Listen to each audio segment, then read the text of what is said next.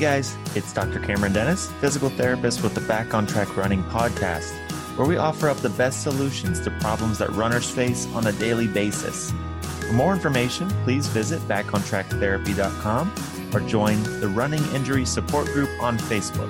Now, let's get to the show. Hey, everybody, this is Dr. Cameron Dennis, physical therapist and owner of Back on Track Therapy and Wellness. And today I have with me uh, my new business partner, Dr. Eric May. He's also a physical therapist um, who specializes in powerlifting and treatment of uh, more weightlifters as I kind of go towards the running side of things.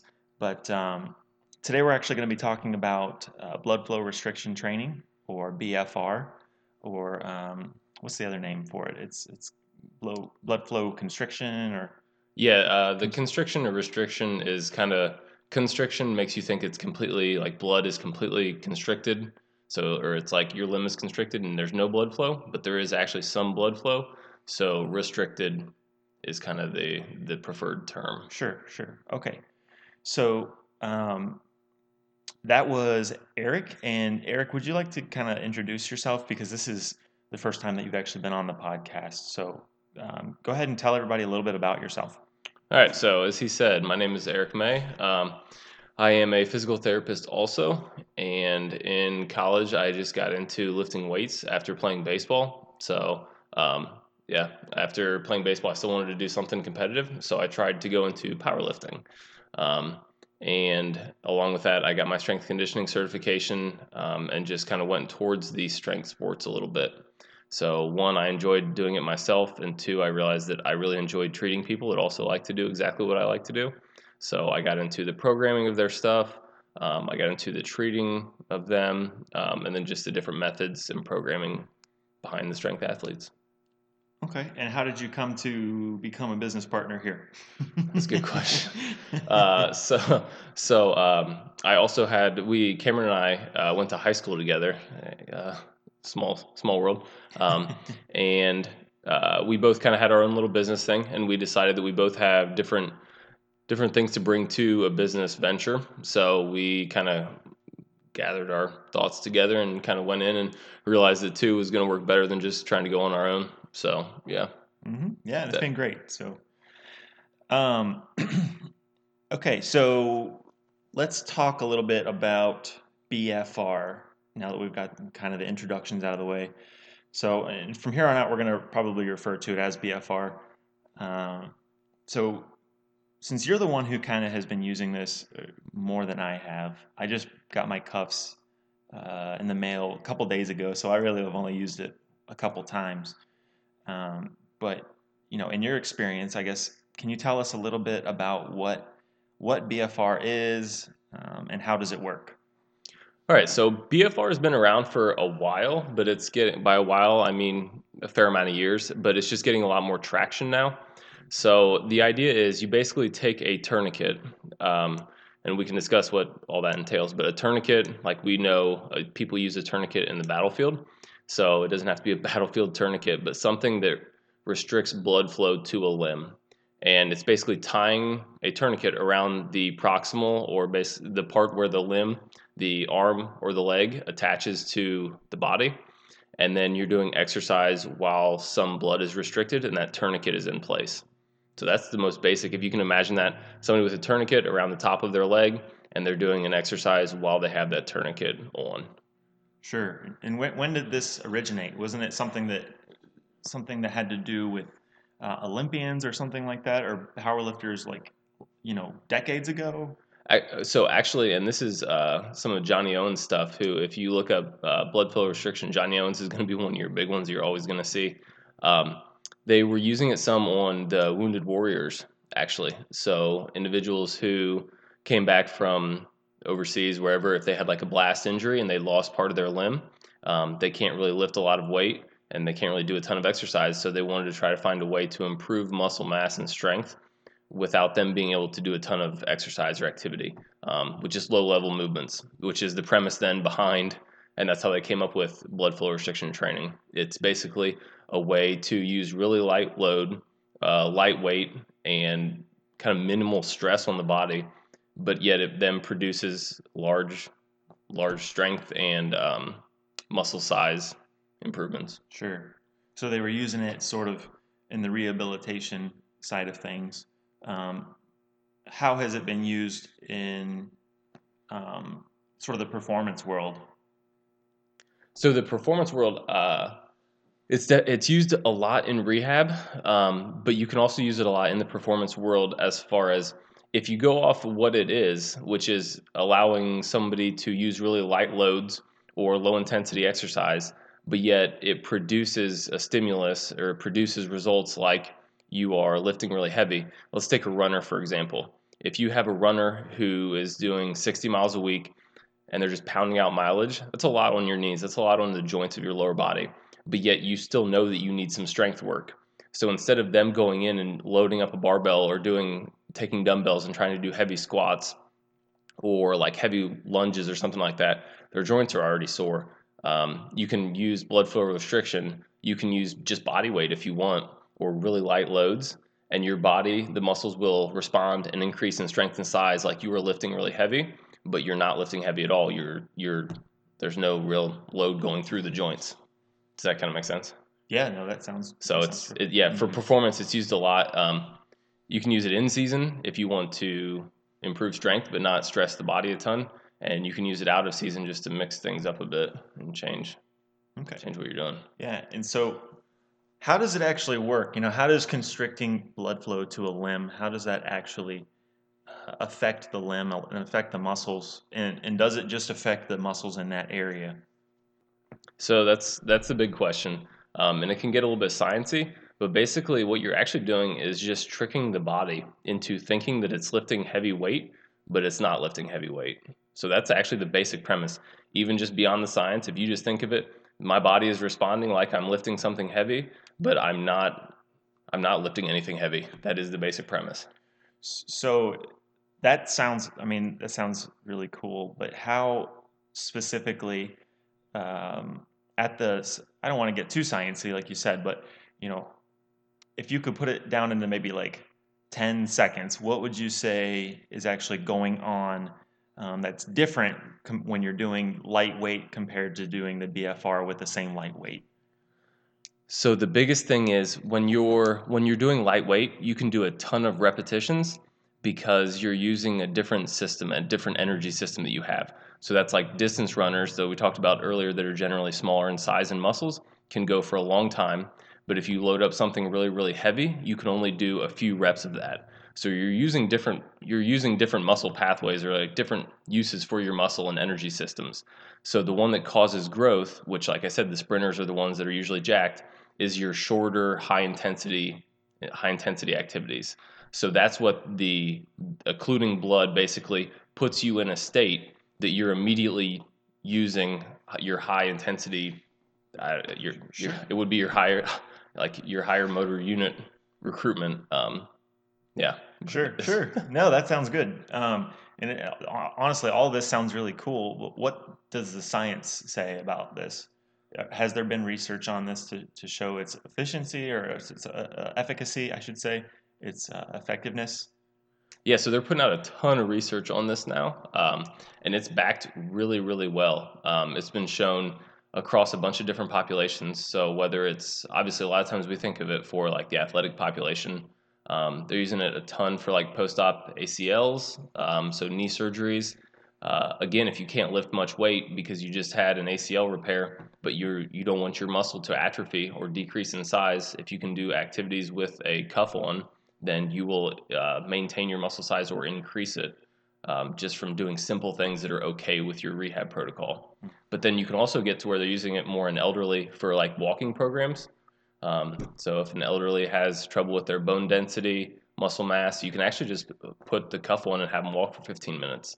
And they're showing really good improvements in function and strength and bone density for that. Cool. So they're using it across a bunch of different populations. hmm And so, since this is something that's it's been used for a while, but not widespread in the rehab world, uh, as far as I've seen, um, but it is definitely growing in popularity. How can someone listening to this podcast find someone to help them with a program that includes BFR? So you could you you can find some stuff online. It's like anything um, any anymore. You can always find something online and Google it, uh, which isn't terrible in this case. But um, the best thing usually is to find a provider. So I am a big supporter of Owens Recovery Science. So if you go to owensrecoveryscience.com, um, there O W E N S. Yes, O W E N S, and then Science Recovery. Um, and if you Google that, they'll have a list of providers for, and those are some of like the high level best providers that you can find. Um, and the uh, physical therapists, athletic trainers, kind of medical professionals is what you have to be in order to provide that. Um, but if you want to do it yourself, they do have different kind of tourniquet systems uh, that you can buy online. Some are obviously better than others. Um, I guess I caution you to buy something super cheap about buying something super cheap because they're not usually medically made for that kind of thing, but um, you can do it online. Find some online. Right, and I guess there are there can be medical concerns um, and potential adverse effects from doing this yourself without knowing exactly what you're doing. Um, can you tell us a little bit about what might happen, say, if someone does uh, too little um, blood occlusion or too much? So, if you're a healthy individual just doing this, um, you could get away with doing too much. I mean, if you think about it, a lot of times, if if you have surgery on your leg, the surgeon may completely occlude your blood for two hours in surgery. So if you're occluding your own blood for 10 minutes and doing an exercise, you're probably not going to hurt yourself. Um, with that being said, if you just had a surgery, uh, I probably wouldn't just occlude your own blood and then do blood BFR training. Um, so if you're a healthy individual listening to this, you're a runner, you're a weightlifter, um, you could actually get away with buying just some straps. And then if you go too tight, um, nothing is probably honestly really going to happen. It's very safe. You may get a little bit where your hand or foot goes numb, but you could just loosen up the strap or just stop the exercise. Um, and then if you do too low, if you don't have enough pressure build up, um, it's not tight enough, then you just likely aren't going to get the results. It's just like doing it without any tourniquet on. Mm-hmm. So how does someone know? I mean, is it just the tingling, so the numbness and tingling of the of the extremity that they have um, wrapped, essentially? That you know, as a way of them knowing, hey, I need to loosen this up a little bit. It just goes numb. Is that sort of an indicator? Yeah, so that's one of the signs. Although you'll get that even with the exact specific blood pressure reading and occlusion on you, even with like the legitimate cuff um, that we have. So not always. Um, they would they've compared try to compare it to roughly like a five out of ten pull on the on your arms and a seven out of ten pull on the legs. So whatever that means, I don't really know. I mean, 70 percent intensity and fifty percent intensity in the arms. Um, so it's kind of tough to say. Basically, there's just a big gray area. You're not sure. Uh, so yeah, you. I mean, how do you tell what 50% of pull is and 70% of pull? Depends on how stiff your bands are, your tourniquets. Depends on a bunch of stuff. Um, so yeah, it's just much tougher to figure out specifically when you're doing it yourself. Okay. Um, so, uh, what what is it supposed to feel like? You know, it, so say you're doing it perfectly. What exactly should they be feeling in, in the muscle that they're working? should feel like misery. No, I'm just kidding, but but not really. Uh, if you've had it done, the best way to describe it is if you've done high intensity training before, where you feel like your muscles are going to explode, like that buildup of lactic acid in the muscles, and your muscle just feels like extremely swollen and fatigued and burning. That's exactly what it feels like. It's just you're using very lightweight, and you're like, how do I feel like this in my muscle, even though I'm using such lightweight? So I mean, it is fairly uncomfortable, especially in the legs. You can have strong individuals that are just doing body weight squats with it on, and it will feel like your leg has just been worked out for a long time, extremely hard. So that's what it should feel like if you're doing it yourself. Um, it's very fatiguing. So who who should be using this? Um, is this something that um, you think the regular run of the mill runner, casual runner should be using in their training, or just people who are hardcore, or someone going through rehab? You know, what what do you think is the kind of the best um, use of this? I get. Uh, I mean, nobody really has to use it. It's more just people have been doing ACL, like coming back from ACLs for a long time without using it, um, and they do okay. But now they're starting to realize that using it may be even more optimal than not. So I'd say the same thing with your casual runner. Um, you may not be using it and you're doing okay without it, but if you felt inclined that you wanted to bump up your strengthening game, um, you wanted to, yeah, I, I, it's I don't know. It's tough to because you, you don't have to use it, and I, I wouldn't advocate advocate for somebody going out and just buying bands if they're doing fine on their own. But I feel like if you have an injury, I would definitely consider doing it. I guess that would be where I would where I would start is if you have an injury um, and you're looking to come back and you want to do some strength training and you want to increase size and strength without lifting heavy, then yes, I would look into it. But for performance standpoint, unless you're higher level performance, I wouldn't really go that route necessarily. Okay. Um, so this is something that we use in our clinic for those listening. Um, so if, if you live in the Wapak area, the Lima, um, Troy, Vandalia, or Sidney, um, this is something that we do if you're interested, um, especially if you're dealing with an injury or something like that. But um, anyway, do you have any uh, final thoughts or anything that, that maybe we left out that we haven't said about BFR, uh, blood flow restriction training that you want to make sure that everybody knows or um, any anything from personal use that you'd like to include? Uh, I do use it for personal use just because I like it. So if I'm if I'm doing a bunch of heavy lifting and I have a day that I just want to not have my joints feel like they're having to put a bunch of load on a barbell over them, then I'll use it. Um, the big takeaway, I guess, for like its best use and final thoughts is if I were to have something done to my knee or my shoulder and I had to go through rehab, if I really want me personally, if I wanted to maintain my strength and size and not lose muscle, which everybody has to usually go through after like a surgery, um, I would absolutely do this. Um, I would have people in this like myself three times a week, four times a week, um, especially for those first like six weeks or so after after surgery. Um, before then, you can do higher level stuff. Set a, a, a particular brand of cuffs or bands that you think uh, someone who wants to try this on their own might benefit from, or what's something that you might recommend?